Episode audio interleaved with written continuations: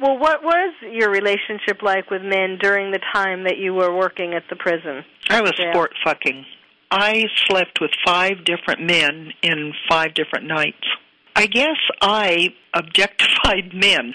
They were just objects to me. I think I was very needy and dependent on them, and yet I didn't like them or trust them. It seems like you were doing to them, you were angry at them, and you were doing to them what you felt the prisoners were doing to you, the inmate. Exactly. I really think I was. I was a, a strange backlash.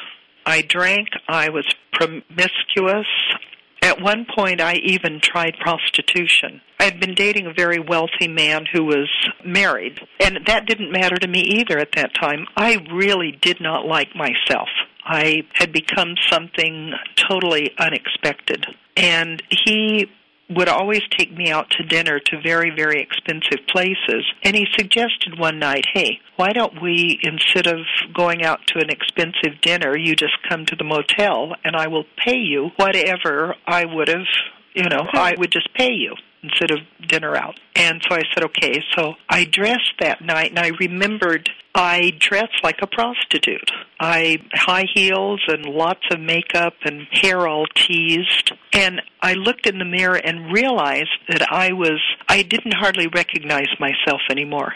I had hmm. changed so much. Living in this seamy kind of life every day around killers and around you know, rapists and all the horrible stuff. I had also downgraded myself apparently. Anyway, I got to the motel. He was more demanding than he'd ever been. It hmm. wasn't lovemaking anymore. He hmm. treated me differently. Finally, I was so ashamed of myself, sick that I would do that. I left, and when he paid me, he paid me $25. And I thought, my God, I'm not even a first class hooker.